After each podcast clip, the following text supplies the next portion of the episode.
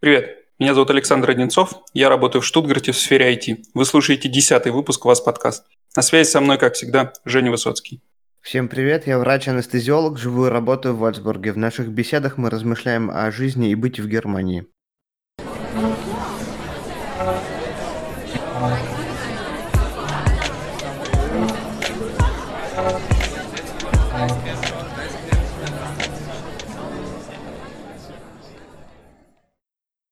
Ну, на самом деле, сегодня на связи с нами не только Женя Высоцкий, но и э, еще один человек. Э, рады приветствовать в нашем подкасте первого гостя, гостью. Это Валентина, э, ведущая паблика «Немецкие мюсли» в Телеграме. Привет, Валь. Привет, привет, всем привет. Ну, расскажи, пожалуйста, в двух словах о себе. Расскажи, как так получилось, что ты некогда родившись э, в, в таком большом городе, как Москва, в который многие хотят переехать, бац, и оказалось, что выучив язык, начала учиться IT в городе Бамберг в Германии. В двух словах это сложно. В двух э, так получилось. А, ну, если серьезно, не знаю, это мой дух авантюризма. Наверное, он меня привел сюда, Бамберг получился спонтанно абсолютно. Я хотела в Баварию в общей сложности, а Бамберг мне просто подошел по всем программам, по всем статьям, так сказать. Um, ну, хотелось, наверное, какого-то интернационального опыта, так как я много путешествовала, было много друзей из разных стран, и хотелось получить хорошее образование, потому что мое первое меня не устраивало. Собственно, как-то так вышло. Вот я здесь уже больше пяти лет. А, ну, у тебя изначально цель была э, переехать в другую страну или э, отучиться в другой стране? То есть часто это вот различается. Изначальная цель у людей. Кто-то стремится э, учиться, чтобы потом переехать и остаться в Германии, во Франции, там, в любой другой стране. А кто-то ставит себе в первую очередь цель просто именно получить образование за рубежом, а дальше уже как пойдет. Для тебя что основной целью было? Ну, изначально целью, наверное, все-таки было переехать, а, потому что э, цель эта сформировалась как раз, когда пришел первый такой серьезный кризис рубля. Я тогда работала на достаточно хорошей работе, и если перевести в евро, то я получала э, на момент до кризиса достаточно, чтобы позволить себе путешествовать 3-4 раза в год куда-то в новые страны. А после кризиса моя зарплата урезалась практически вдвое, если переводить это снова в евро. То есть я могла себе позволить практически то же самое в рублях, но путешествия должны были сократиться тогда, скажем, в два раза. И меня вот этот вот именно факт очень сильно начал заботить, и я решила то, что надо как-то, наверное, прорубать окно в какие-то страны, где я буду получать зарплату в евро в будущем э, или в долларах, в принципе. Но как-то Штаты меня не манили особо, чтобы там жить, учиться, тем более учебу там себе позволить достаточно сложно. Вот. А Германия мне всегда нравилась менталитетом и как бы м- культурой тоже. Ну и центр Европы Поэтому меня все устраивало. Поэтому цель была именно вот переехать, наверное. Но Бам... с Бамбергом ты, получается, была знакома заочно. То есть ты еще из России выбрала как один из вариантов университет Бамбергский. Э, как это правильно? Бамбергский. Университет Бамберга. И потом уже, когда по факту поступления приехала и впервые познакомилась с этим городом. Потому что у меня было несколько опытов переезда в Германию. И во время моего первого опыта, неудачного, мы переезжали э, в Эрланген. Это там недалеко от вас. И в Бамберге мы были. Нам очень понравился этот город. Он, конечно, чувствуется его душа. И э, город прям живой. Я на самом деле понимаю, почему тебе он так нравится и почему ты чувствуешь себя там как дома в этом городе. Ну, Эрланген тоже классный город, там тоже университет, много студентов, поэтому, в принципе, Эрланген и Бамберг чем-то похожи, но э, мне Бамберг все-таки как-то больше по душе, не знаю, не знаю почему. Эм, но да, так и есть. Я была знакома с Бамбергом только по фоткам. э, с Гугла. До этого я была несколько раз в Мюнхене и один раз в Берлине или два раза в Берлине. Берлином я никогда не была так восторжена, как многие. Это прям, ну, немножко не мое, по мне, так это э, маленькая Москва. я, я уже была в большой Москве, поэтому мне не хотелось того же самого, только в меньшем размере. Хотелось чего-то кардинально другого. Э, ну, как-то да, так сложилось. Ну, я всем довольна. Не могу ни на что пожаловаться, ни на размер города. Э, мне кажется, что важно, важно заметить, многие не представляют себе то, что, например, провинция, скажем так, скажем так, или маленький город, или деревня в Германии, они э, вообще несравнимы с, како- с какой-то деревней, скажем, в России. То есть здесь это как бы миниатюра города, скажем так, со всеми магазинами, которые нужны, э, со всеми развлечениями. Поэтому в Германии размер не имеет значения. Ну да, у нас на этот счет с Женей в одном из предыдущих выпусков был прям такой э, горячий спор. В общем, Женя топил за то, что э, деревня в Германии не так сильно отличается от деревни в России. И, в общем-то, у него тоже был опыт. Ну, наверное, все же здесь э, нельзя так обобщать, потому что от земли к земле э, все-таки есть различия. И где-нибудь в Нижней Саксонии, где Женя живет, там, там совсем другая может быть обстановка и в мелких городах, и другой контингент. И мы говорили только не про кардинальные отличия, не в общем и целом, а про доступность медицины.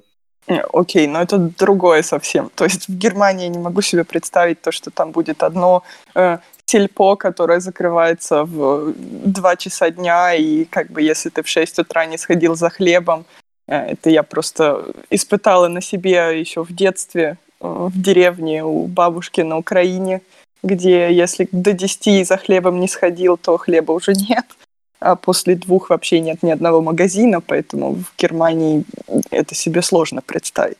Но при этом в маленьком городе супермаркеты работают, скажем, до восьми, я здесь, в Штутгарте, могу себе позволить и в полдвенадцатого ночи сходить в магазин. Так что ну, различия все же, да, есть. Ну, в Мюнхене после десяти в магазин уже тоже не сходишь, поэтому не знаю, откуда у вас там до полдвенадцатого. Киоски? В, Моск... В Москве люди могут в 2 часа ночи с субботы на воскресенье в Икее мебель покупать. Да. Да, в этом плане, конечно, различия кардинальные. А. Ну, давай, наверное, перейдем к традиционным э, новостям. Главной новостью на прошлой неделе, которую и по телевизору, и практически на всех интернет-ресурсах активно обсуждали, это то, что Германия планирует с 15 июня открыть полностью э, свои границы. Сейчас границы открыты с ограничением для тех, у кого есть веская причина пересекать ее, э, с Швейцарией, с Австрией, э, с Францией тоже. По-моему, только с Люксембургом открыли полностью уже границы. Но, насколько я понял из сюжетов, курортные регионы уже вовсю готовятся к приему отпускников. И подгоняют под новые правила отели, рестораны. Я думаю, что я, значит, настроен с оптимизмом, в принципе, на, на этот счет. И вот мы с Женей уже даже запланировали в июне отпуск какой-никакой, пока что здесь, в пределах Германии и Австрии, но уже что-то, уже виден свет в конце туннеля, так сказать. А, кстати, у нас э, буквально на днях уже открыли кафе и рестораны – у вас также с этим в вашей земле? В нашей земле открылись рестораны с зонами на улице, то есть сидеть пока можно только на улице, на дистанции, то есть полностью даже столики там не поставишь, так как они стояли раньше. И многие все-таки решили не открываться и ждать разрешения нормального посещения ресторанов, кафе и так далее. Потому что для многих это не имеет смысла оплачивать персонал, так как контракты как бы заключены и придется платить так, как было раньше, но не получится зарабатывать то же количество денег, что и раньше из-за ограничения посещаемости. Плюс очень многие, у меня, например, соседка все еще не выходит из дома, все еще не видится ни с кем, потому что она считает, что все рано, и есть много таких людей, и поэтому многие считают, что не будет такой же посещаемости, как раньше, еще долго а уж тем более об отпуске говорить, не знаю, сложно. Ну да, это, э, собственно говоря, а скажи, пожалуйста, не боятся ли э, хозяева таких ресторанов, как вот твой, например, что эта ситуация еще очень долго продлится, и ему придется считаться с э, закрытием ресторана еще полгода или год или что-нибудь такое. Или он решил просто выждать, чтобы не пришла вторая волна с э, ослаблением этого локдауна. Он это, на эту тему вы как-то говорили, у вас есть там чат общий или... Потому что мне кажется, что да, основное здесь все же не не законодательные ограничения, а какие-то психологические ограничения у многих, которые могут еще долгое время, даже после нормализации всей ситуации, еще долго оставаться. Нет, мы напрямую это не обсуждали с хозяином нашей пивоварни, но эм, я думаю, то, что такие заведения, которые могут себе позволить закрытие, потому что ну, как бы наш шеф, он владеет не только нашим рестораном, еще несколькими, и самой пивоварней, которая э, экспортирует практически на весь мир, он может себе это позволить, а маленькие заведения, которые не могут себе этого позволить, они вынуждены открываться. Я вчера видела, открылся один, скажем так, четырехзвездочный ресторан. Там было пять официантов, потому что они просто, ну, им нужно было выйти на работу, так как они должны вырабатывать свои часы было пять официантов и примерно семь гостей. Вот. Так что тут смотря с какой стороны на это посмотреть. Ну да, еще важно понимать, что если ресторан открывается полностью, то э, он перестает получать помощь от государства. Вот-вот, да, в этом-то как раз и проблема, что эм, многие рестораны не смогут обеспечить своих сотрудников тем количеством часов, на которые они рассчитывают по своему договору, а те сотрудники, которые не будут получать часы или будут получать очень мало, возможно, они будут получать даже меньше в конце концов, чем они получали от государства. Поэтому здесь также подход к своим сотрудникам, либо это солидарность, и все сидят и получают одно и то же, либо кто-то, кто, эм, скажем, работает на полный рабочий день, будут получать хорошие часы, хорошие деньги, а те, кто устроен на полставки, будут сидеть дома и получать ничего, потому что просто нет работы. Поэтому я считаю, это нормальный подход. Ну да, этот солидаритет, так называемый, он часто слышен. У нас даже на работе в какой-то момент хотели вести тоже курсарбайт на сколько-то там часов. Хотели его вести для всех. По той причине, чтобы не было такого, что кто-то работает полный день, а кто-то э, работает совсем мало. Поэтому для всех просто 80% хотели ввести, но в итоге мимо нас это прошло, и э, нас это не затронуло. Так у нас курсорабайты не ввели. У нас еще другая логика. Эм, хотели открыть, оставить закрытой кухню, чтобы ребята с кухни, так как у нас на кухне гораздо больше человек на полный рабочий день, э, хотели их оставить закрытыми, чтобы ребята получали дальше свой курсарбайтсгельд, э, пособие по закрытию, скажем так но хотели открыть напитки. Ну, собственно, мы пивоварня, как бы все логично, у нас есть биркарт, у нас есть где разместить народ, но а, шеф также сказал, что это не очень умно, так как люди придут и будут напиваться, а когда человек как бы выпивает больше алкоголя, чем ему положено, он забывает о соблюдении дистанции и так далее, и так далее. И он сказал то, что штрафы порядка 20 тысяч евро и выше – для заведений, и он считает то, что полиция будет этим очень-очень хорошо пользоваться. Поэтому как только так сразу они приедут, увидят, что там у нас в Бергартене стоит и обнимается толпа, не знаю, мужиков с кружками пива, и все, ему выпишут штраф, который будет стоить недельной продажи этого пива в этом Бергартене. То есть... Ну да, это довольно сурово, конечно. Тут сейчас э, важно этот баланс поймать какого момента имеет смысл открываться, а до какого момента можно еще получать помощь от государства.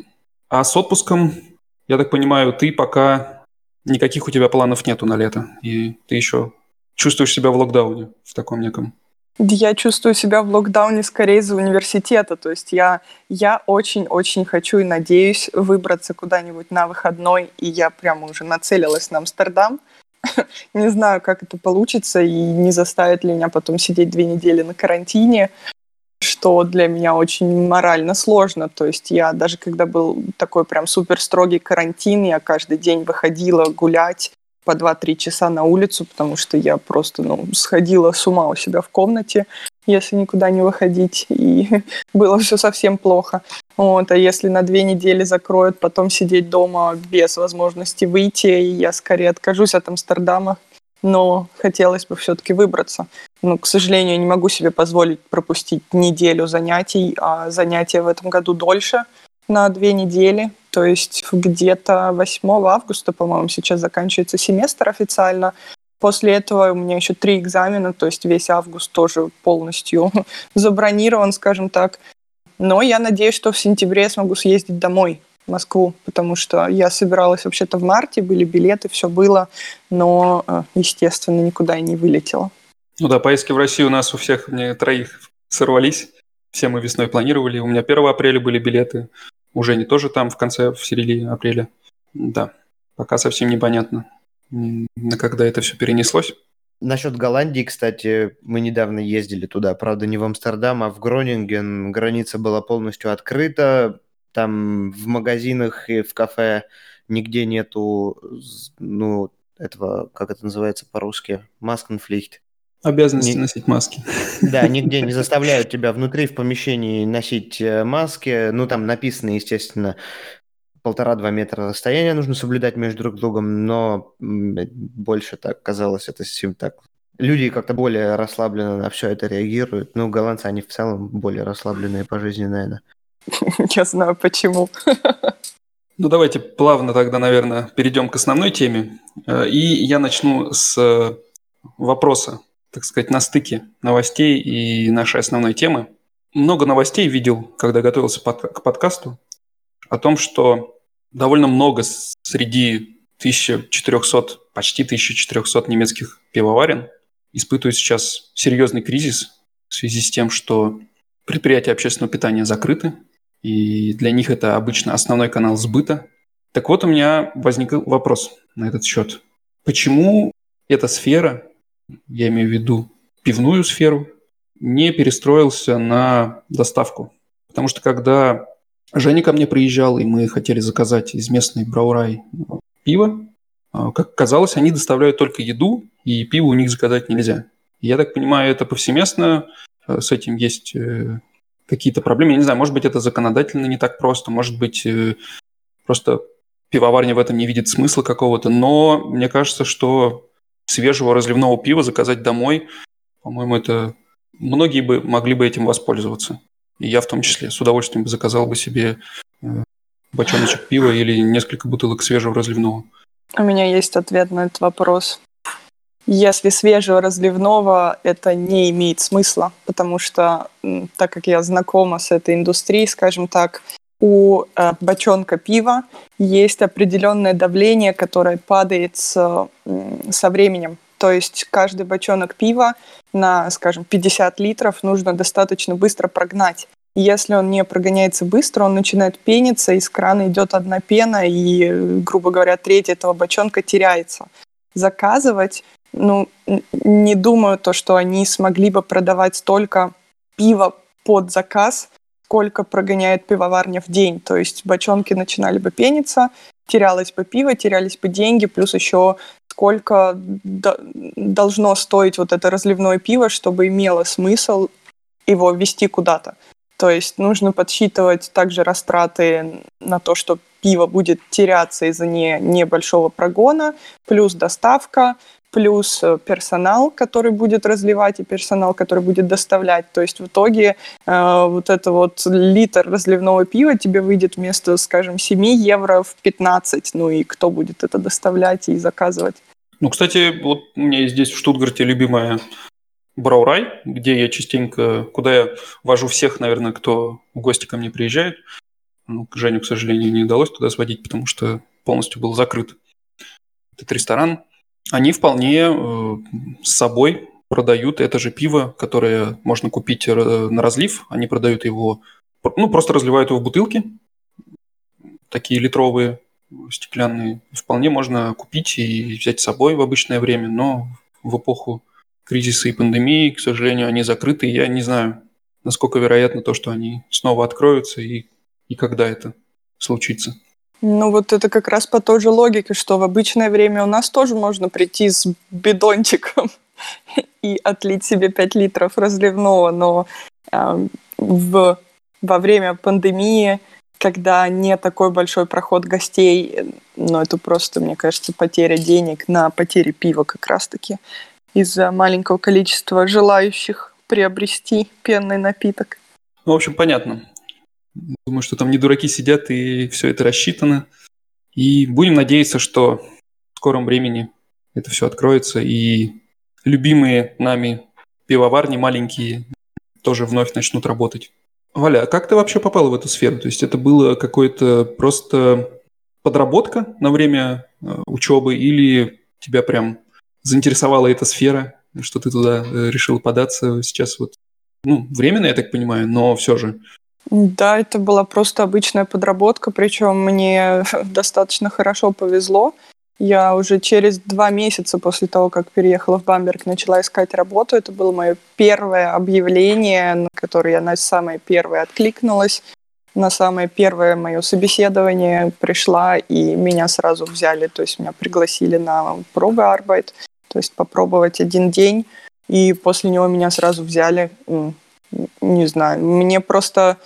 Мне всегда на работе важна команда. То есть если я понимаю других людей, если мы находим общий язык, то мне все нравится, и я не хочу никуда уходить, наверное. Это даже, скажем, моя проблема немного. Я по логике вещей, по логике вещей мне хорошо было бы найти подработку по направлению, чтобы потом проще было найти работу, сказать, вот я уже там 4 года werkstudent, как сказать, подрабатываю студентом в Сименсе, например, у нас здесь рядом, или в Боше.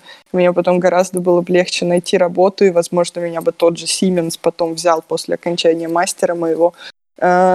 Но мне так жалко уходить, ведь все ребята такие классные, и мы так хорошо сработались, и там так весело, и у меня гибкий график, и ну, если честно, с чаевыми часовая ставка получается тоже больше, чем получает верк-студент в том же Боше, поэтому как бы одни плюсы со всех сторон, кроме того, что я не получаю опыта по профессии. У меня мой следующий вопрос был бы, как тебе удается совмещать, но ты говоришь, у тебя там гибкий график, да? Ну, на самом деле э, график-то гибкий, но э, летом обычно я вот сейчас прямо расстраиваюсь из-за того, что все еще мы не открываемся, потому что летом обычно я работала гораздо больше, а, так, такое вслух вообще в Германии говорить можно, что я работала больше 20 часов в неделю как студент. Надеюсь, в государстве не понимают по-русски и не слушают ваш подкаст.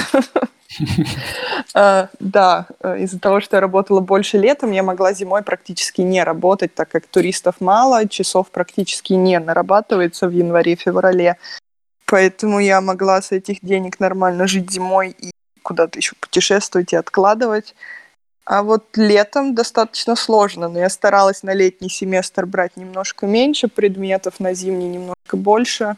Летом вообще времени практически не остается. Но мне нравится на работе, то есть, ну, как можно уставать от э, работы в коллективе, работы с людьми, которые постоянно, скажем так, веселые на веселе и поют песни, и шутки шутят, и не знаю, в общем, я от этого не уставала. Но, конечно, нужно планировать свое время, в чем я профи, буквально чуть ли не по часам каждый день.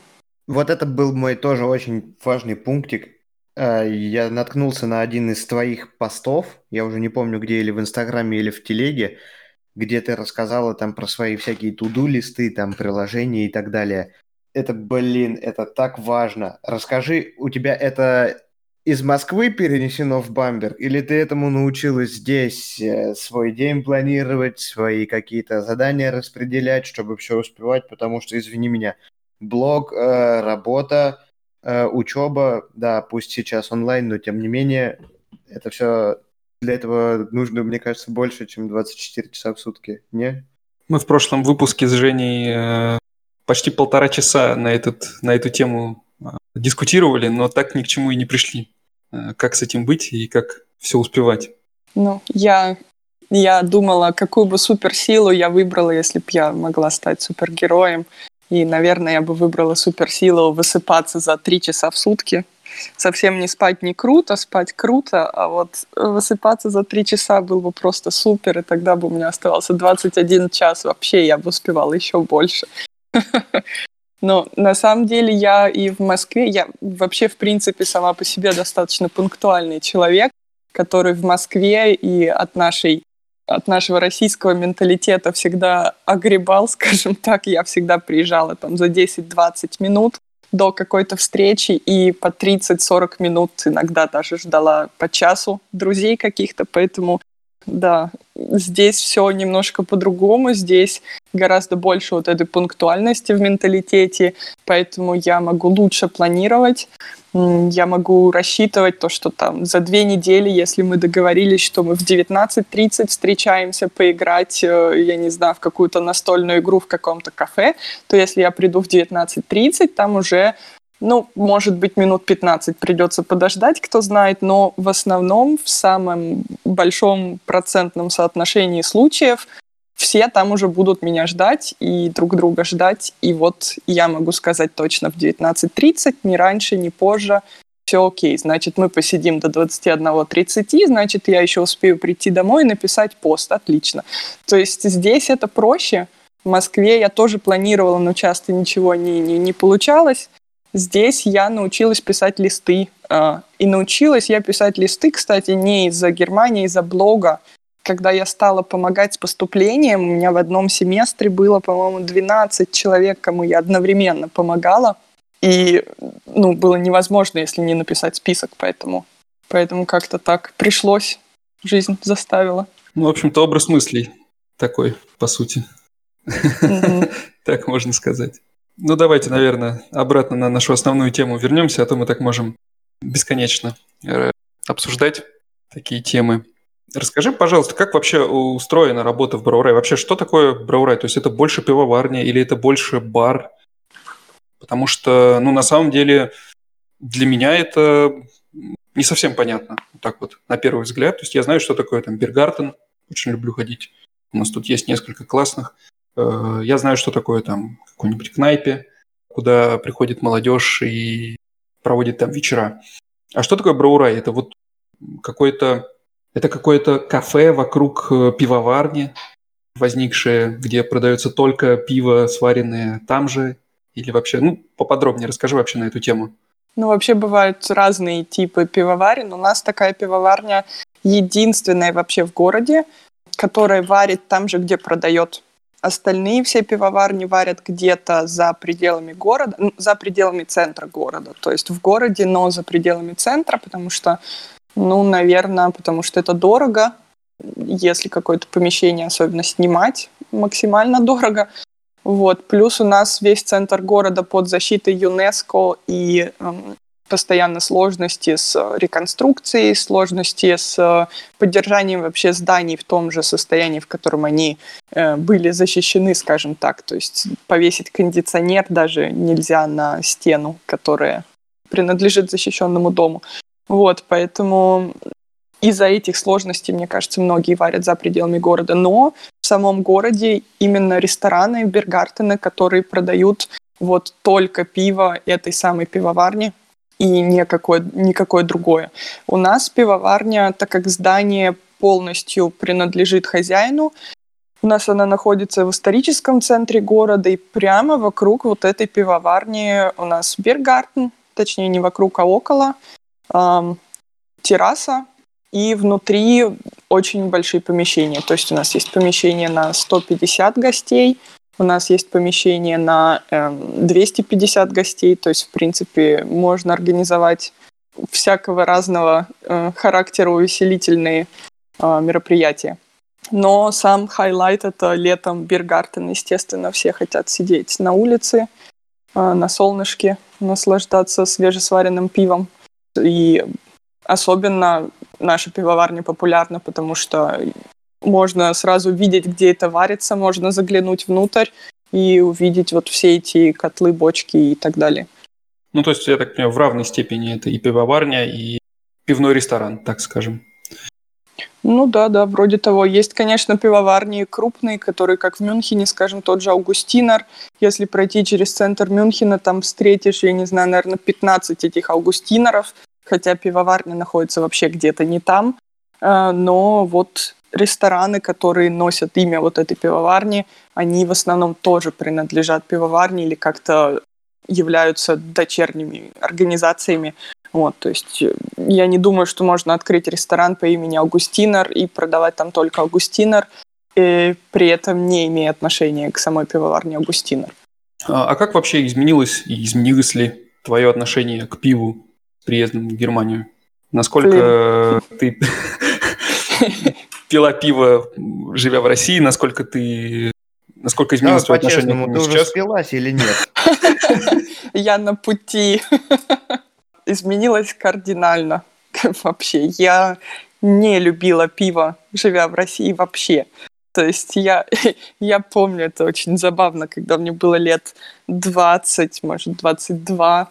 У меня мама иногда покупала разливное пиво по выходным, и вечером за ужином могла там выпить бокал пива, хотя у меня мама тоже не пивной фанат. Я говорила, фу, мама, как можно это пить? Это же такая гадость. Я была же скорее... Да, да, я была скорее фанатом сладкого или полусладкого вина, вот, может быть, виски с колой, что-нибудь, что послаще. Она мне говорила, ну, подрастешь, типа, вырастешь, повзрослеешь, узнаешь, ты меня поймешь. Я говорила, фу. Да, сейчас э, думаю, да, скоро я начну любить и сухое красное, наверное. Пару лет осталось. А, ну, с пивком-то сухое красное грех не выпить. Да, да, вот реально сейчас я даже когда в Москву приезжаю, мы с друзьями куда-то ходим, вместо виски с колой я себе заказываю какое-нибудь крафтовое пиво, и все прекрасно. Не знаю, старею ли я или просто я начала ценить этот напиток. В один момент, мне кажется, в как минимум, не знаю, во всей России или нет, но в Воронеже все пивоварни стали какими-то почему-то крафтовыми. Меня так это слово начало бесить вообще. Что это означает? Это тут тоже такое есть. Я думаю, я думал, это просто какое-то модное слово, на которое можно как э, на крючок цеплять мимо проходящего человека, пассажира, затаскивать в пивную, говорить, эй, у нас все крафтовое, давай садись, пей, кайф. Да, я свои пять копеек тоже вставлю в это. Насколько я понимаю, крафтовое э, имеется в виду пиво, сваренное в маленькой пивоварне, в небольших объемах, э, вставляемое там, например, в, какой, в несколько каких-то отдельных ресторанов или продающиеся где-то в каких-то конкретных магазинах насколько я понимаю, в Германии как такового крафтового пива нет. То есть э, а оно, в принципе, все здесь крафтовое, потому что здесь очень много и так маленьких пивоварен, которые варят там совсем маленькие объемы. Ну, дело вообще-то на самом деле не совсем в объемах. Само название craft beer происходит от слова, от английского слова craft work, то есть э, ручная работа. Вот. И крафтовое пиво именно вот у нас крафтовое пиво, но мы, конечно, этим вообще никак не пользуемся, мы не продвигаем это э, в рекламных целях, типа заходите, у нас тут крафтовое пиво, хотя могли бы. А, дело в том, что это пиво, которое полностью сварено вручную, то есть у них нет, эм, скажем так, пивовар наш, он сам лезет вот на этот бак, сам э, отмеряет, сколько туда закинуть, э, как это хефе по-русски, о, господи, дрожжи, сколько туда закинуть хмеля, сколько чего, сколько Ячменя. намешать.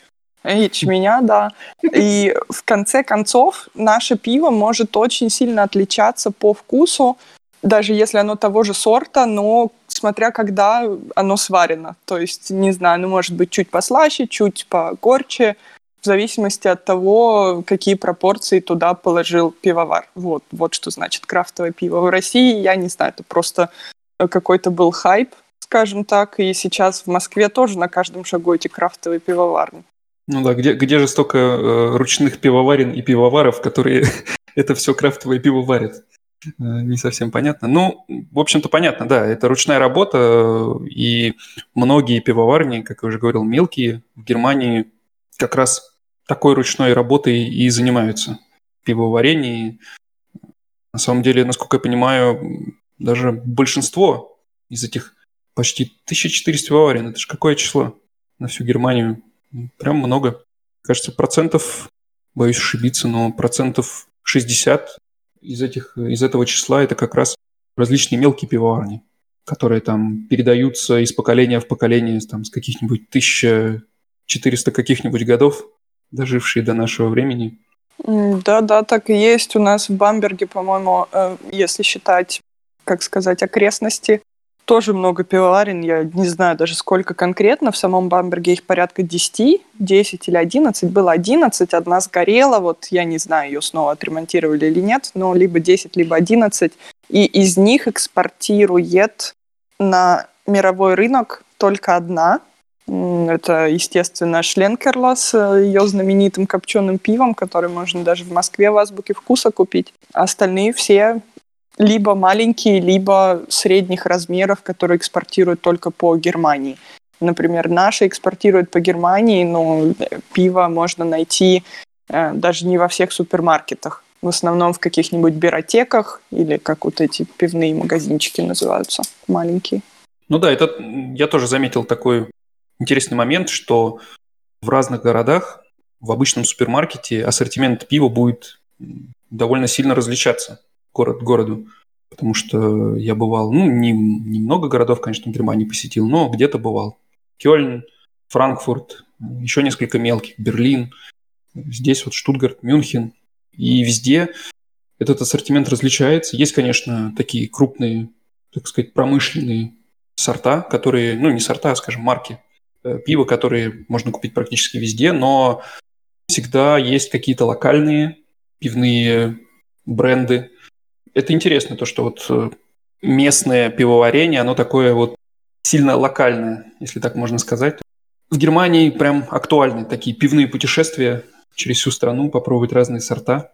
Э, кстати, как у вас с сортами? Вы какие-то конкретные сорта пива варите или с разные Варите ли вы вайцен, например, или только какой-то свой местный сорт? Вот, кстати, по поводу еще супермаркетов хотела сказать. Я считаю, что это реально-реально круто.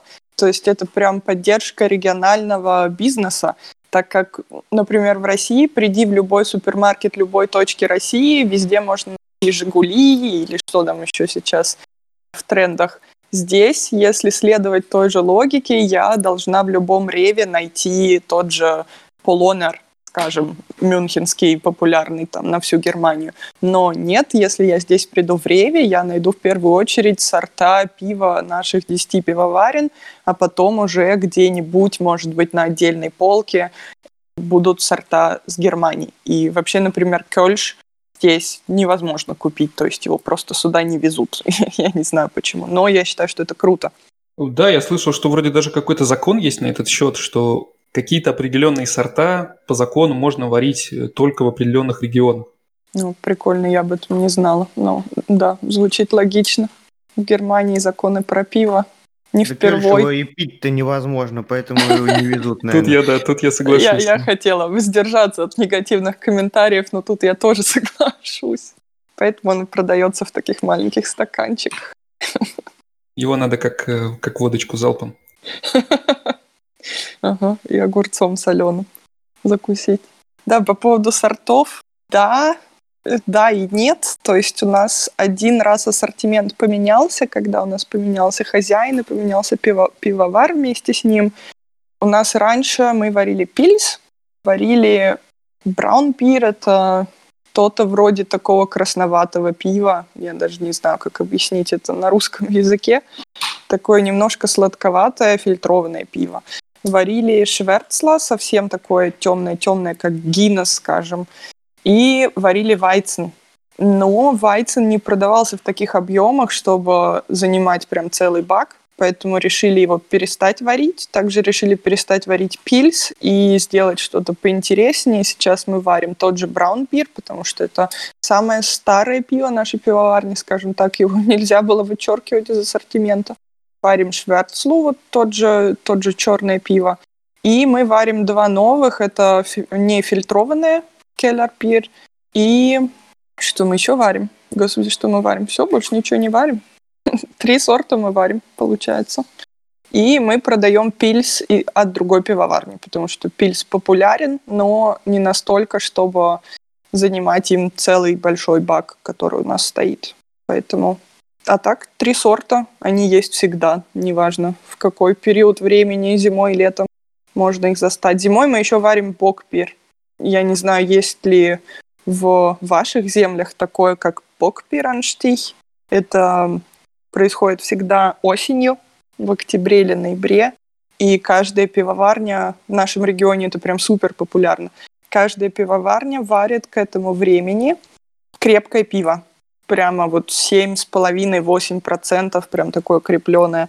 И продает его, пока оно не кончится. То есть сварили один бак и продаете, пока не кончится, кончилось все, как бы нет больше. И устраивается прям целый вот этот фестиваль бок пира крепкого пива, каждой пивоварне они заранее себе составляют график, чтобы ни у кого не пересекалось, чтобы всего два таких мероприятия в неделю, иначе народ просто не выдержит, потому что его выпиваешь четыре штуки, потом уже не знаешь, где, где дом. Вот. И прямо устраивают такие, как сказать, с живой музыкой, как фестивали. Не знаю, есть у вас такой или нет? Ну, бокбир у нас э, не варит, ну просто чтобы понимать, как вообще к пиву относятся швабы. Даже если шваб приходит в какой-нибудь ирландский или шотландский пивной бар, то он все равно закажет там Вайцен. Поэтому, когда ты сказала, что Вайцен вы перестали валить, где-то заплакал один шваб. Да, Вайцен – это главное, мне кажется, пиво нашей земли, и его можно найти везде. Когда нет желания изучать меню, можно просто сказать мне Вайцен, пожалуйста, и все, не ошибешься. А по поводу осеннего пива, у нас я видел только так называемый Weihnachtsbier. То есть это пиво с специями, с корицей, как раз на всех этих Weihnachtsmarktов а, оно и продается. Mm, типа глюбир вместо глювайн. Ну, типа того, да. Uh, у нас это прям очень непопулярно. Я была в прошлом, получается, году на Weihnachtsmarkте с другом, и он прям фанат пива, он совсем не любит вино, и я говорю, давай выпьем по глинтвейну. Он говорит, нет, мне бы пиво. Я говорю, ну, не знаю, если бы существовал глюбир, то я бы тебе его заказала. И мы просто поворачиваемся, и там стоит этот, как штанд, киоск, и там написано «Глюбир». Что это вообще? Мы так долго смеялись, потому что, ну, прям это... А друг у меня немец, то есть он родился и вырос здесь, и он такой, я никогда этого не видел. И прикольно. Да, интересно, что, казалось бы, понятно, Женя там дальше от нас находится, но мы с тобой, по сути, оба в южных землях и не так далеко, но насколько различаются привычки и, в принципе, э, все эти сорта и то, какое пиво в какое время можно выпить. Ну да, пивные фесты – это, наверное, вообще отдельная тема э, большая. К ней мы сейчас уже, наверное, скоро перейдем. Давай, наверное, в двух словах еще скажем про пивной закон. Это такая интересная тема, но она, в принципе, мне кажется, всем известна. То, что в Германии есть, э, по-моему, с 16 века закон, что пиво должно содержать не больше трех ингредиентов. И у меня в этот момент возник вопрос, а вот, например, в там уже четыре как минимум ингредиента. Получается, пивом не является. а как быть, например, с тем же Радлером? Но это закон для пива варенья. Радлер не варят таким. Радлер варят изначально пильсом в основном, а потом добавляют туда лимонад. То есть э, всякие миш гетренка, типа кола вайцен, что еще, бананен вайцен и всякие такие извращения, они не нарушают сам состав именно сваренного пива. Вайцен является здесь исключением, то есть там на один ингредиент больше, и также нефильтрованные сорта, в них тоже добавляется хефе, поэтому или вайцен может добавляться. А так в основном как раз по-русски мне сейчас сложно вспомнить, как все это называется. Ячмень, хмель, вода, солод. Вот четыре получается, а в вайцене пятый. Ну, вода не считается, но... Ну, понятно. Да. Ну, теперь ясно, что это исключение. Потому что до этого мне прям было не совсем понятно это. У нас в Бамберге даже была, по-моему, в начале 20 века пивная война, ее так называют Биркрик, но на самом деле я бы ее назвала забастовкой. Пивоварни Бамберга подняли тогда цену пива на один пфенинг, если я не ошибаюсь, с 8 до 9 пфенингов за кружку. И начали все вообще просто игнорировать пивоварни и перестали туда ходить. Прямо все-все-все как один сговорились. И просто перестали приходить, и пивоварни стояли пустые до того момента, пока они не понизили цену пива еще на один пфенинг. А, здесь, в Франконии, такой регион. А, я знаю точно то, что на душу населения в Баварии, по-моему, выпивается 250 литров пива в год, и во Франконии больше 400. То есть Франкония это просто сумасшедший пивной регион. То есть здесь практически в два раза больше пива выпивается, чем вообще в среднем во всей Германии, скажем так. Ну и чтобы понятно было, во всей Германии на душу населения, буквально сейчас я статистику открыл, 120 литров. Угу. Поэтому ну это вот. еще в, в два раза больше. Ну да, на, на самом деле понятно, что пиво для немцев это, это не просто алкогольный напиток, это, наверное, большая часть культуры. А расскажи, как вообще контролируется выполнение этого закона? То есть, наверное, есть какие-то... Если есть пивной закон, наверное, есть какая-то пивная полиция, которая контролирует. На самом деле я без понятия. Пивная полиция звучит круто. Но есть, во-первых, все возможные конкурсы, мероприятия, которые устраиваются между пивоварнями, где проверяется сам состав пива, и если у тебя там что-то как-то отличается, то ты, естественно, ничего не выиграешь. А все вот эти вот э, выигрыши, дипломы, медали, они, естественно, продвигают популярность твоей пивоварни. Но и сто процентов есть какой-то контроль, как, э, не знаю, воду из крана проверяют. Вот сто процентов есть какие-то тесты э, на качество, особенно если ты хочешь экспортировать в другие земли или особенно в другие страны. Да, в пивной полиции я бы служил с удовольствием. А, наверное, перейдем от производства пива к его потреблению и то, как э, вообще пиво и все, что с ним связано, выглядит для глаз обычного потребителя. Перейдем к потреблению пива. Звучит так, как будто мы сейчас должны ну, открыть по бочонку. Я бы открыл с удовольствием, но нет, 12, конечно, еще рано. Не знаю, говорят ли так по всей Германии, но у нас говорят kein Bier без фия. До четырех никакого пива с четырех уже можно. Это интересно, я до этого не слышал никогда. Ну, тебя мы уже спросили по поводу того, как изменилось твое потребление пива и вообще отношение к нему после переезда в Германию. Давай, наверное, мы с тобой, Жень, тоже э, не будем от этой темы уходить. Я тебе скажу, что, в принципе, пиво с удовольствием пил и в России, когда жил еще. А, но в Германии, конечно, совсем другое пиво, и совсем по-другому оно а, пьется. Поэтому было время, конечно, когда эм, пиво я потреблял прям в довольно большом количестве. Сейчас уже постарался как-то более с умом к этому подходить, и потому что на самом деле не хочется э, перейти в такую конституцию, которую имеют многие немцы, которые завсегда-то посетители Бергартенов. Но, конечно, да, в Германии пиво – это неотъемлемая часть моей жизни, и пиво я люблю. А у тебя как, Жень, с этим? Ну, меня, что касается, я в России пил вообще в целом больше. Я здесь стал жертвой вообще-то стереотипов. И когда где-то кто-то узнает, что я из России, и все начинают... Э, периодически у них э, в лексиконе появляется слово «водка», и в один момент Deutsche Welle где-то год назад опубликовала статистику употребления алкоголя по странам, и так как я оттуда периодически читаю новости, я стал жертвой этой, как это называть, таргетная реклама, да. Ну и, собственно говоря, с удивлением узнал, что Россия ниже по употреблению алкоголя, чем Германия. Ну там вообще в целом очень много неоднозначных было э, этих.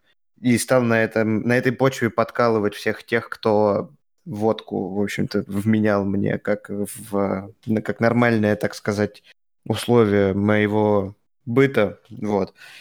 Ну, пиво, у меня здесь на него нет времени.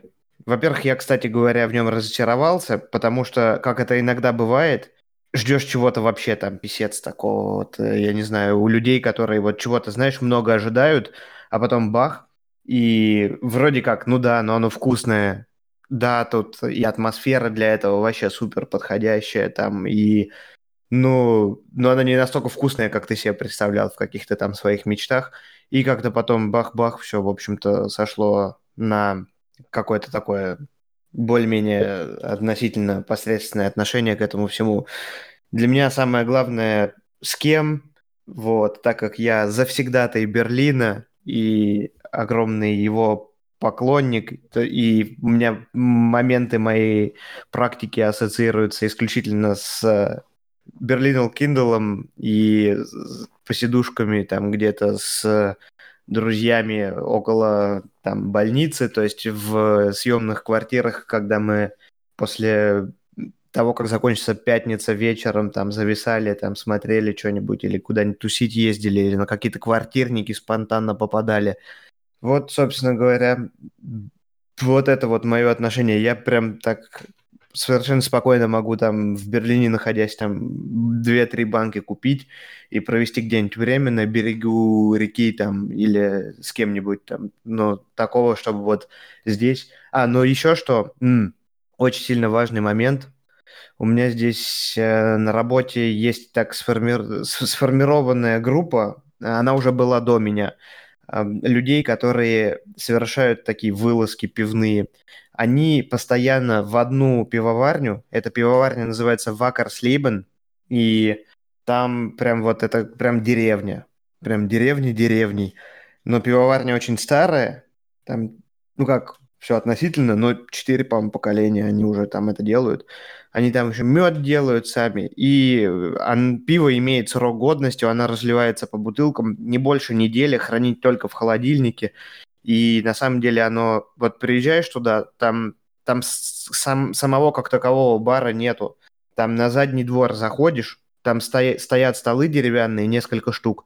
Там могут дети играться этого, этой семьи, там.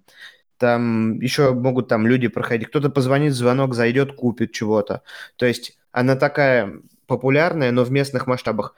Я думал, первый раз, когда приеду, будет стоить безумных денег, потому что, ну, какая-то предыстория, какие-то там, я не знаю, он сам все делает, он бутылки сам из стекла выдувает. Единственное, что вот он не сам делает, это этикетки, потому что с типографией проще. И Цена за бутылку была какая-то такая дешевая, я сейчас уже не вспомню, по-моему, 80 центов. Я думаю, люди, что вы делаете? Оно такое вкусное, оно с таким каким-то шармом там находится и варится, продается. Почему ты не продаешь его там по 3,5 или по 6, как в центре там города где-нибудь? Ну, видимо, наверное, и покупать меньше будут, потому что у него там прям вот местоположение такое очень удаленное. Вот это для меня тоже такой ритуал, с коллегами мы туда последнее время редко, но вырываемся. Но это ритуал ради людей, наверное, больше, чем ради пива. Хотя пиво, пиво оно в этом плане объединяет. А, ну да, кстати, стоит, наверное, сказать, что бутылочное пиво, которое продается там в супермаркетах или в каких-то специализированных магазинах, оно э, не то чтобы сильно отличается от того же пива, ну, хорошего пива, так скажем, купленного где-нибудь в Москве. И, в принципе, тот же Паул Ланнер, мне кажется, он, по сути, с одного завода идет куда-то на экспорт и здесь на местные полки. Различия большие именно в разливном пиве. То есть в том пиве, которое называемый фомфас, то есть из бочки. У такого пива, конечно, да, но не сыроизмеримо вкуснее и вообще вкус намного глубже, ярче. В общем, совсем совсем другое пиво. Не то, что какое-то разливное где-то в другом месте. Потому что на самом деле я пробовал и чешское пиво, и бельгийское. На мой взгляд, самые такие э, мощные пивные культуры. Немецкое пиво – это самое любимое. Ну, я еще люблю, я тут как-то давно, еще пару лет назад писала пост, как в Германии можно устать от пива. Проблема в том, что здесь сорта не особо отличаются. То есть здесь только совсем недавно, буквально вот ну, несколько лет назад, может, начали варить, и то некоторые только пивоварни, в основном только крупные, э, IPA, например. Я очень люблю Pale Ale, и его здесь у нас в Бамберге можно найти нигде, только в супермаркете в каком-то большом, э, алкогольном супермаркете. Вот. А ни в одной пивоварне, все пивоварни продают только свое местное пиво. В городе, естественно, продаются э, сорта только близлежащих пивоварен. То есть я не могу прийти ни в один ресторан Бамберга и заказать, я не знаю, тот же Полонер или Аугустинер или что-то из Мюнхена. Это невозможно. Это, я считаю, круто для местного бизнеса, но не круто, если хоть когда-нибудь хочется пойти и выпить какого-нибудь pale ale из бочки. Его просто не существует здесь. Конечно, стопудово в Мюнхене выбор больше, есть какие-то экспортные сорта. Я еще люблю бельгийское пиво, но, естественно, здесь его тоже невозможно найти, кроме как в каком-нибудь супермаркете, которое, несмотря на то, что в Евросоюзе нет каких-то пошлин на э, обмен товарами между странами, будет стоить пипец как много. То есть, ну, 3-4 евро за бутылку можно легко отдать. Ну, кстати, интересно на эту тему узнать отношение местного молодого поколения. Я думаю, что как раз ты часто в этом круге общаешься, и наверняка у тебя есть много знакомых, потому что у меня вообще, для меня этот э, местная молодежь, она э, совсем не, не мой круг общения текущий, и поэтому мне сложно некоторые моменты понять. Как вообще они относятся к такому консерваторскому отношению к пиву? Потому что у более старшего поколения, насколько я вижу, это абсолютно нормально приходить э, 30 лет в, один, в одну и ту же пивную, садиться за один и тот же столик, заказывать одну и ту же марку пива с одними и теми же людьми и быть счастливым от этого. Но мне кажется, что у молодежи все-таки э, может быть другое отношение к этому, потому что молодежь и более мобильна и, может быть, не поддерживает такие консервативные взгляды. А, дефинируйте, пожалуйста, молодежь. Э, мы говорим о 18-летних, которые пьют водку с соком и таскают колонку с мерзкой музыкой на плечах по улице. Э, ну, та молодежь, которая э, вчерашние студенты. И, в общем, наверное, в Германии молодежь это все, кто лет до 30. Я все, кто еще не женился и не родил ну, детей. Да, да. Ну, на самом деле, я бы сказала, что я не очень правильный человек для этого вопроса, потому что да, мало того, что я живу в консервативной Баварии, так э, еще и во Франконии, в пивном регионе, где все просто обожают именно франконское пиво, и дай какой-нибудь, я не знаю, эм, Бекс из Бремена, они его просто выльют с таким гордым лицом, что типа, что это за гадость, мы такое не пьем. Поэтому, мне кажется, здесь именно культура продвинута в том понимании, что поддерживаем наш регион, у нас лучшее пиво всей Германии, поэтому здесь ничего вот такого удивительного нет в том, что молодежь там ходит в местные пивоварни. Ну, конечно, в основном это какие-то скорее небольшие кнайпен, те же, то есть кабаки, как это сказать по-русски, маленькие барчики такие, а, где тоже, естественно, продается местное пиво. И это вполне нормально приходить там раз в неделю в каком-то, э, собираться в одном и том же баре, потом идти в другой тот же бар. Э, я сама, наверное, в 80% случаев приземляюсь вообще в одном и том же баре, и если со мной там ребята куда-то идут, они такие, ну все, мы знаем, где мы сегодня окажемся в конце концов. Я такая, ну, да, да, да. А, не знаю. Мне кажется, здесь это очень популярно, несмотря на молодежь. Ну, то есть тебя тоже эта культура, так сказать, накрыла, э, консерваторская? Да, да, я вообще во многом консерватор. Не, ну на самом деле у нас также, у нас в Баден-Вюртемберге тоже, как я уже говорил, Вайцен повсюду, и также и молодежь постоянно пьет его, поэтому мне кажется, здесь исключение может быть только Берлин, если, потому что там Берлин всегда отличается от остальной Германии во всем. В остальных землях в основном везде так, я думаю. Есть винные регионы тоже. И там многие ходят именно в винодельни пьют винишко в том же Хессене, по-моему, насколько я знаю, есть винные регионы, и у вас тоже в Баден-Вюртемберг. Uh, у меня коллега мой по работе, который сейчас у нас в пивоварне работает, он из Хайдельберга, оттуда из окрестностей, и он сам вырос, по-моему, в винодельной семье, и он себе вместо пива покупает бутылки вина и ходит по улице с бокалом, когда другие с бутылками. Ну да, у нас в равной степени регион и пивной, и винный. Здесь и вино есть хорошее, здесь в Баден-Бадене и в Хальдерберге. А, да и в Штутгарте есть несколько а, виноделин крупных. Ну и пиво тоже здесь все варят, много пива варен, поэтому да, у нас э, вот в равной степени регион и пивной, и винный. Раз уж мы заговорили про консервативную культуру такую, стоит, наверное, э, рассказать про такое явление, как э, штамгесты. Какого они обычно возраста, кто это вообще для наших слушателей, чтобы понимать вообще, о чем мы говорим. И есть ли в вашей пивоварне такие ну, это очень популярное явление по Германии. Я уверена, что даже в том же Берлине, сумасшедшем Берлине, есть такое понятие.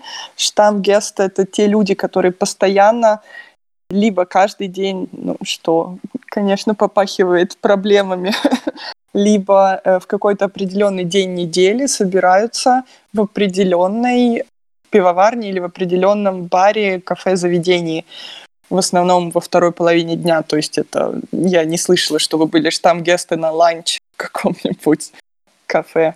Это скорее на пару напитков. И у них существует, естественно, такое понятие, как штамтиш, который во многих заведениях даже нельзя занимать. У нас есть тоже штамтиш и есть штамгесты, но так как у нас достаточно... У нас вообще средний возраст клиентуры такой, я бы сказала, 40 вот, то есть у нас не так много молодежи к нам приходит, молодежи они больше, молодежь они больше ходят по барам скорее, чем по пивоварням, вот, особенно если это на постоянной основе.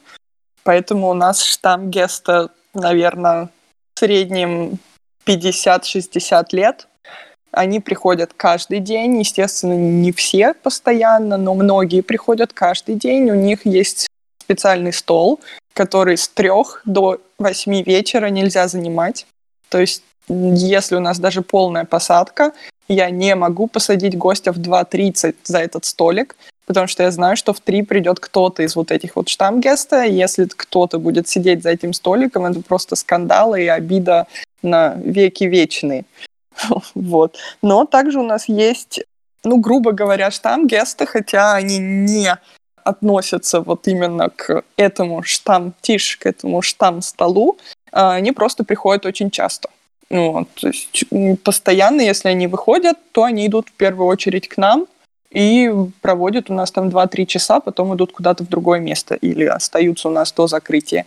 И они, в принципе, у нас разного возраста. То есть там ребята, с которыми я лично дружу, им 25-30 лет, вот в среднем. То есть это не только такое штамгаст понятие для пенсионеров, которым нечем заняться, скажем так. И, кстати, во многих заведениях, по-моему, это против закона, но у нас тоже такое есть, а, что штамгесты получают пиво дешевле. Вот прямо такие, которые относятся к этому штамм-тиш. То есть для них пиво стоит не 3 евро, как у нас за 0,5, а 2,50 вот эти вот штамгесты, которым полагается свой стол забронированный. Сколько лет они ходят в эту пивоварню? Ну, наши, сколько я себя в этой пивоварне помню, они туда ходят и ходили, то есть пять лет уже точно. Ну, и мой шеф, когда начинал работать еще за шесть лет до меня, то есть уже 10 лет точно они туда ходят. Естественно, кто-то там может присоединиться, но не факт то, что они получат вот эту вот скидку.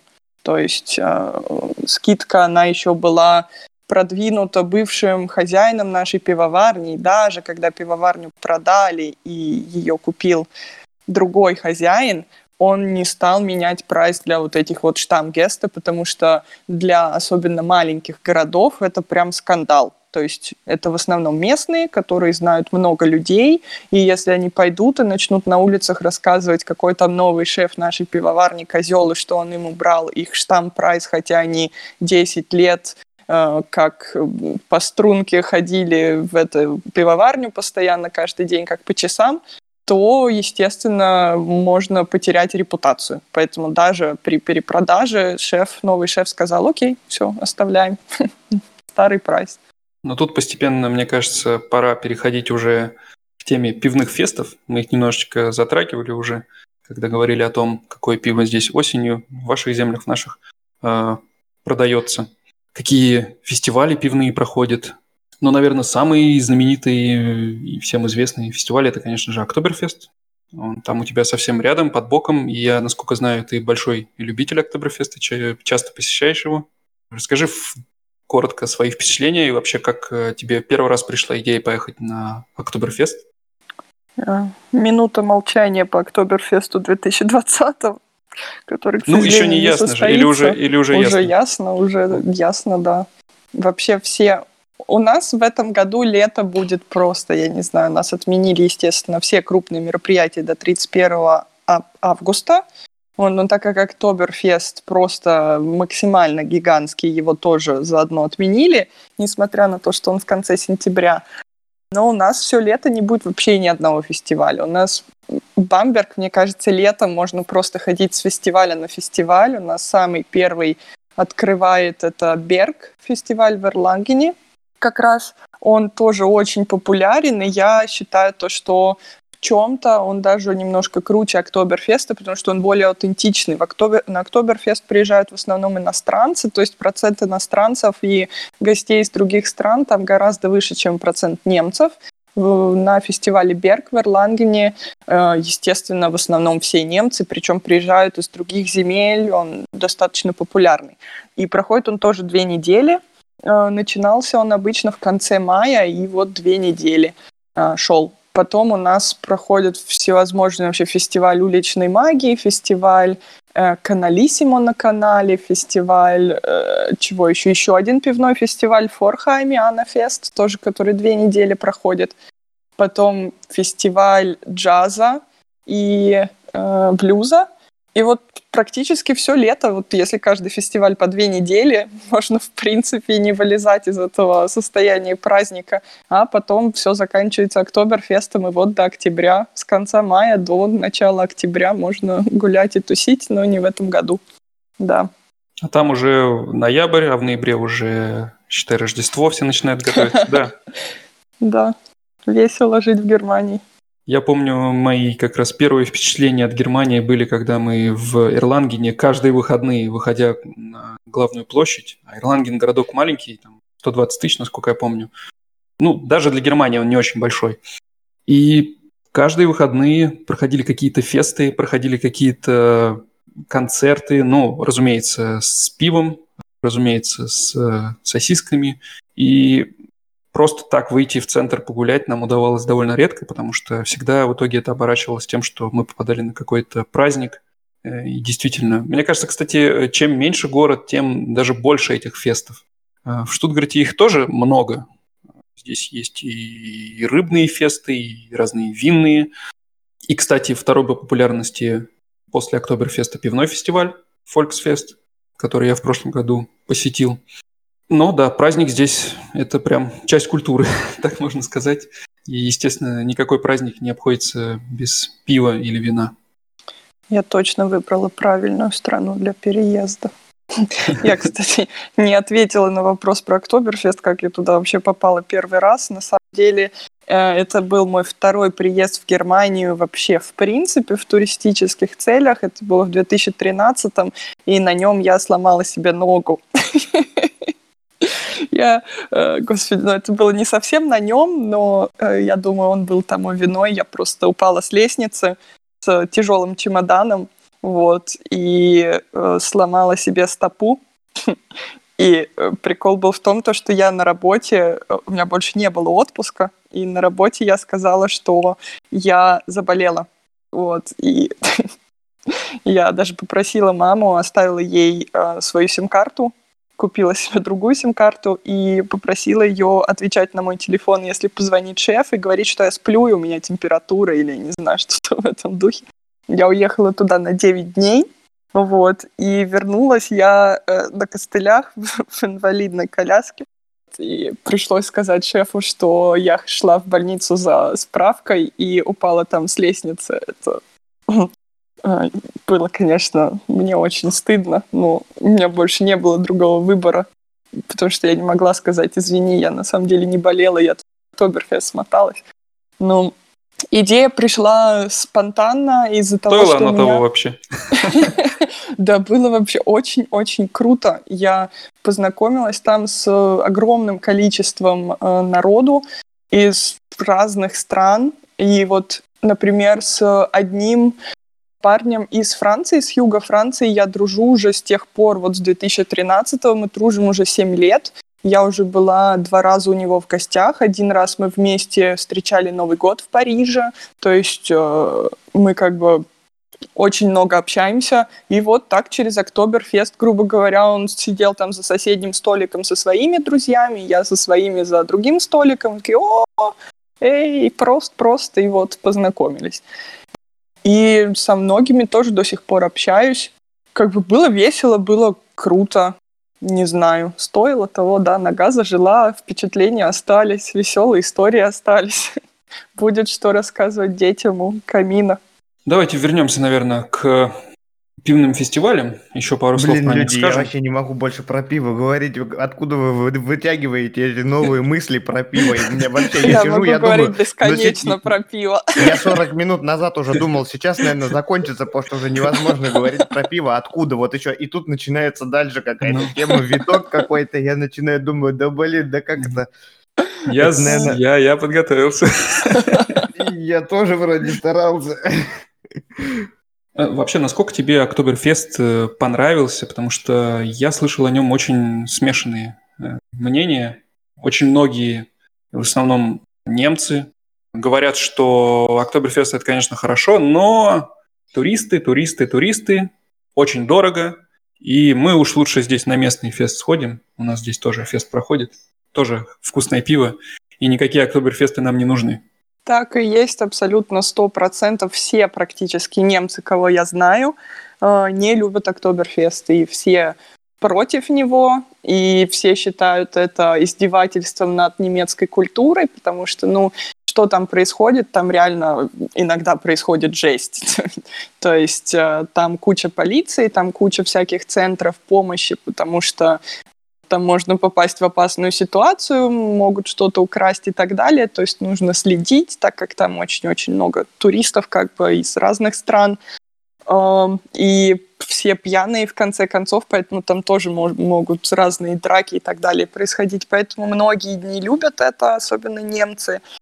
Я, мне, мне нравится, потому что я как раз иду на Октоберфест за вот этой вот интернациональной атмосферой. Если бы я хотела пойти прям на такой супер немецкий фестиваль, я бы тоже сказала, вон в Эрлангене есть Берг, я лучше пойду на него, там я как бы больше проникнусь э, аутентичной атмосферой немецких фестивалей. На Октоберфест я иду за тем, чтобы познакомиться там с какими-нибудь людьми из Австралии, из Штатов, из Новой Зеландии, откуда там э, изо всех концов планеты, завести, как бы, может быть, новых друзей, если это возможно, в принципе. Вот. И просто как бы, не знаю, ради общения, скорее всего. Ну, а пиво, пиво, я должна сказать, естественно, очень дорого. И официанты, которые там работают, о, кстати, я бы прям вот хотела один Октоберфест проработать, и я знаю, каково это. У меня есть знакомые, которые там работают, но туда никак не попасть. То есть это прям такая каста. Если ходить каждый год на Октоберфест в один и тот же тент, можно прям видеть одних и тех же официанток. Они зарабатывают за один Октоберфест за две недели больше, больше 10 тысяч евро, это точно больше. В некоторых тентах, если попасть в хороший отдел, где также еду разносят, не только пиво, то там и 20-25 тысяч евро можно в карман положить за две недели. Я бы вот прям хотела. Наверняка там есть какая-то официантная мафия. За Стопудово, стопудово так и, так и есть. То есть они прямо каких-то своих знакомых, если место освобождается, они об этом узнают первым, и прямо каких-то своих знакомых туда пропихивают. И обязательно в основном нужно поработать в пивоварне в городе, чтобы туда как-то иметь возможность попасть. В Блин, основном я только увольняюсь. так. Я увольняюсь с работы и иду искать связи на Октоберфесте. Блин, Да, мне на- да. через час на работу идти так неохота стало. Но, конечно, тяжело, я считаю. И, естественно, не всегда там очень приветливые официантки. Я помню, это было мое первое пиво пару лет назад на этом Октоберфесте в этот день. Я приехала всего на один день. И оно стоило 11,80. И я помню, что я дала 12 евро, и она мне просто швырнула обратно на стол 20 центов и сказала то, что das ist kein Trinkgeld. И я такая думаю, о, oh, really? Серьезно? То есть Серьезно, такое было? Да, да, да, да. Э, я это, даже... это, это практически невозможно, наверное, если речь идет вот о э, пространстве за границами этого Октоберфеста. Я думаю, за такое хамство, наверное, можно, как говорится, и встать и начать кричать очень громко, потому что что это такое вообще? Конечно, конечно.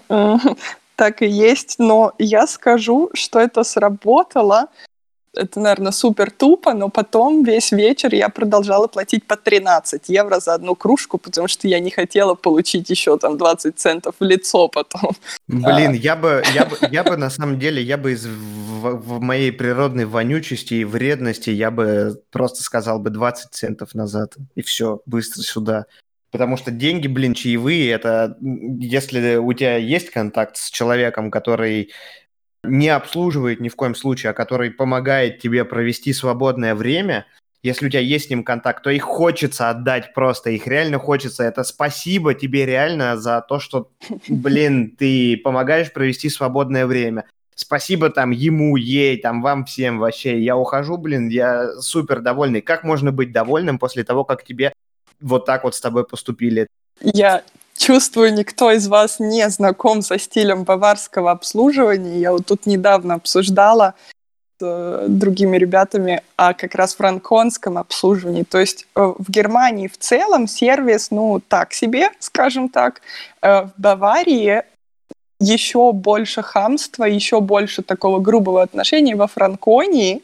Если прийти в ресторан, то на тебя или в пивоварню, скажем так. То есть, ну вот в такое местное, прямо аутентичное заведение, я не говорю о там пятизвездочных ресторанах каких-то, то на тебя посмотрят с таким типа, ты вообще что сюда приперся? Что, пожрать решил, что ли? Что тебе, что дома думаю, не жрется?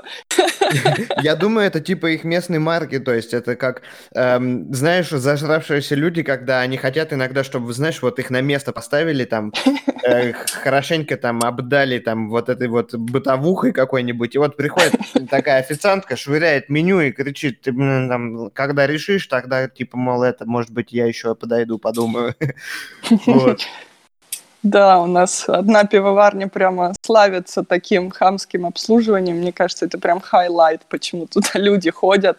Там э, официантки такие, что если кто-то придет, закажет тоже вайншорли или какой-нибудь, не дай бог, апероль, это вообще то в ответ прям на тебя наорут и скажут, так, ты где? Ты где вообще находишься? В смысле? Ну, ну вот ты где? Ну, в пивоварне. А что пьют в пивоварне? Ну, ну, пиво. А что ты у меня заказываешь? А, ну, извините, тогда пиво. И это типично. Скажи, пожалуйста, у меня такой вопрос еще, знаешь, в, в голове назрел.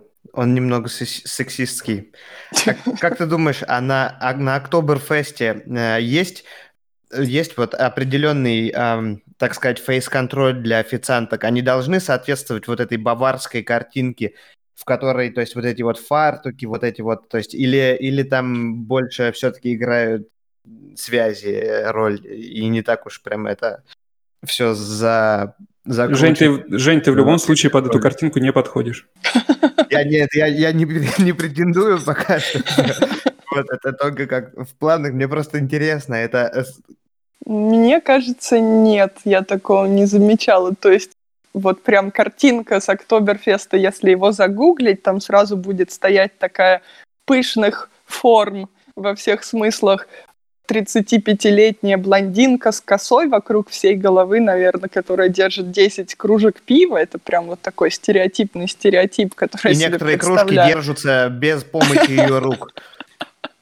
Да, в пышных формах. Но нет, если сейчас повспоминать как бы всех официантов, которых я там видела, не обязательно. Мне кажется, главное там это во-первых, опыт, потому что, мне кажется, физически и морально очень сложно проработать. Они работают, кто туда устроился, прям две недели. То есть они не берут себе выходной, прям две недели. От начала до конца. И вот каждое утро они приходят там в 9 утра, чтобы открываться, и уходят в 12 ночи. И каждый день, 14 дней. Мне кажется, мало того, что если э, они не знают то, что ты к такому готов, тебя не возьмут, вот, естественно, это только либо если ты работал в их пивоварне и знают то, что ты стрессоустойчив, либо если тебя кто-то посоветовал из тех, в ком они уверены. Мне кажется, по-другому туда вообще никак не попасть, потому что, ну, нафига им надо, чтобы кто-то пришел такой, я могу, а потом после того, как его ее или его тоже в нашем веке, может быть, все что угодно, схватили за там одно место несколько раз в день, он скажет, все, я больше не могу, мне мерзко, я пошел. И кто там будет заморачиваться в этом стрессе, искать новых официантов, если там 10 сразу уйдут там через 2-3 дня. Поэтому, так, понятно. Кажется... Ну, то есть все-таки хватают за одно место и по несколько раз в день. Я думаю, что да, я могу себе вполне представить. Но там такие, я скажу, официантки работают, которые ответят легко и тебя нафиг вытащат оттуда самостоятельно, без помощи security, и ты туда просто потом не зайдешь. Поэтому я думаю, что у них с этим проблем нет. Ну да, ты же говорила, там куча мест психологической помощи э, и полицейских пунктов и так далее. Там всем могут сразу помочь. Вот я в одном центре психологической помощи три года назад оказалась но не из-за психологической помощи, а из-за того, что я потерялась. Я потерялась без телефона, сумки, в смысле одежды, верхней одежды. Было уже очень холодно под закрытие. Я была в одном дирндале, вот этом платье баварском, и у меня не было ничего, ни копейки денег, ни телефона, ни сумки, потому что у тебя украли, что ли? Нет, они остались у моих друзей. Я потеряла друзей, я просто не смогла их больше найти. Я искала их, наверное, 30-40 минут. Вообще нигде. Мы просто разминулись как-то. И я просто села на бордюр и разревелась. Что мне оставалось делать? У меня уже были, э, были мысли пойти пешком в Бамберг домой. А, и прикол был в том, то, что мы сняли квартиру в Airbnb, а я а не знала адреса. до Бамберга? О, много, 250 где-то. А, ну так это не трудно, что там, дней пять идти всего лишь в платье. Ну, ну, вот. И я не знала адреса, то есть я даже не могла пойти в полицию и сказать, отвезите меня туда-то, там мои друзья, я не могу попасть никак домой. У меня ничего, ни документов, ничего. И я вот разревелась, потому что думаю, пойду в полицию, меня сейчас нафиг заберут. И ко мне подошла вот эта вот девушка из центра поддержки, она, видимо, думала, что со мной что-то случилось похлеще, и мне нужна поддержка, она меня отвела, укутала в плед, напоила чаем, и я только потом по факту поняла, где я оказалась. Но в итоге через Facebook она помогла найти моих друзей, написать им, что я там-то, там-то, заберите меня. Меня в итоге забрали только в 3 часа ночи потому что друзья были из России, и у них не было интернета, то есть они только когда добрались до дома, когда уже отчаялись меня найти, добрались до дома, зашли в Wi-Fi и увидели это сообщение, и позвонили сразу, и вот приехали за мной на такси. Да, конечно, было весело. Но у них там очень миленько. Чай, плед, диван. В общем, не страшно попасть. Ну, понятно. Но а пиво там не дают. К сожалению.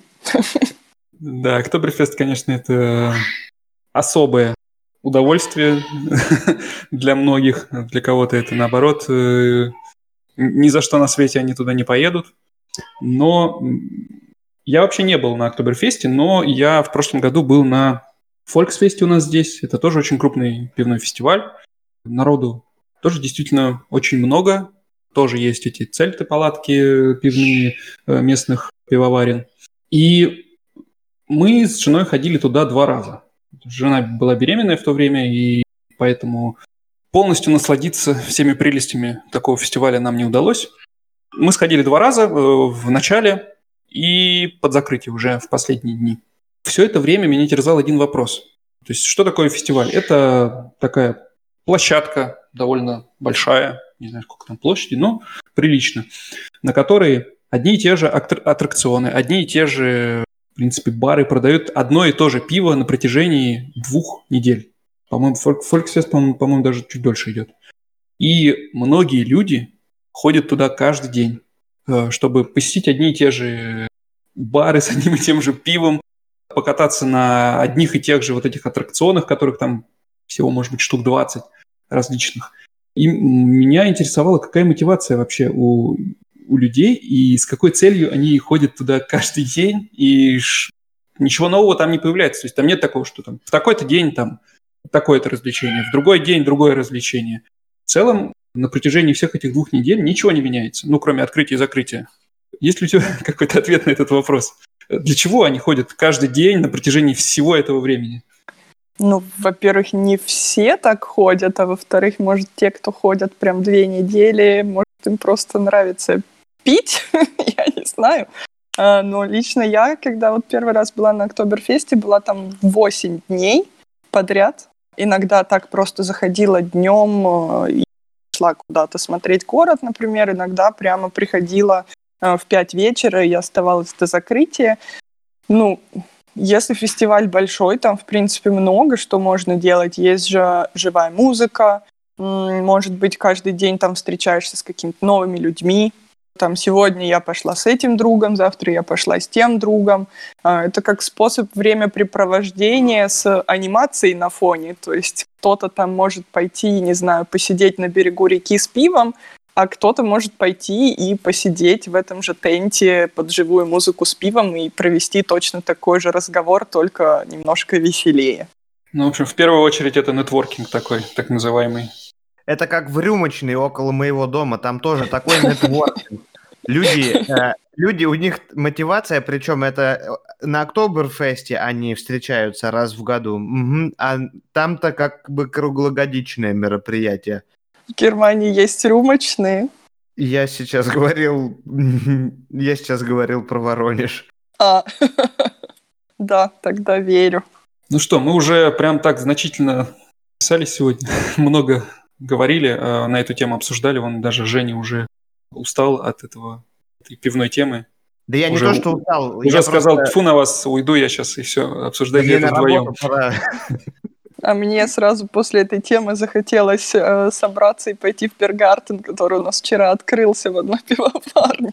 Вот да, да, но надо на работу. А теперь поймите, все а эти мне не надо.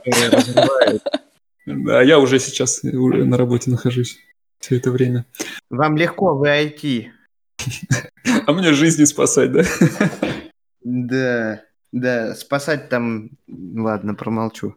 Ну что, спасибо тебе, Валь, за то, что пришла к нам, поговорил на эту тему, такую важную для Германии. И мне кажется, что ты прям сполна раскрыла многие вопросы, которые нам не ясны были. Спасибо большое. Спасибо за приглашение. С удовольствием ждем тебя в гости, если вдруг захочешь еще, если мы записываться не перестанем, а мы, наверное, не перестанем. Обязательно Напоминаем нашему случайному слушателю, что у Вали бомбическая группа в Телеграме, в которой регулярно вылетают посты в разные стороны с теми или иными нюансами, хитростями и моментами, которые так или иначе очень важны для человека, который или когда-то планирует здесь оказаться, или уже здесь. И мы скинем ссылку, безусловно, в нашем телеграм-канале тоже. Э, да, так в целом ждем тебя еще в гости когда-нибудь на какую-нибудь тему. Думаю, интересно будет еще поговорить. Да, я с радостью, спасибо. На этом, наверное, сегодняшний выпуск мы закончим. Задавайте вопросы через телеграм-бота в нашем телеграм-канале. Подписывайтесь, в принципе, на наш телеграм-канал. Мы туда иногда что-то постим, какие-то посты и выпуски анонсируем. Ставьте нам оценки на платформах, где вы слушаете подкасты потому что это единственный способ распространить наше влияние э, шире. И обязательно пишите отзывы, что понравилось, что не понравилось. Мы все читаем. И до следующего раза. Всем пока. Всего доброго, до свидания. Пока-пока.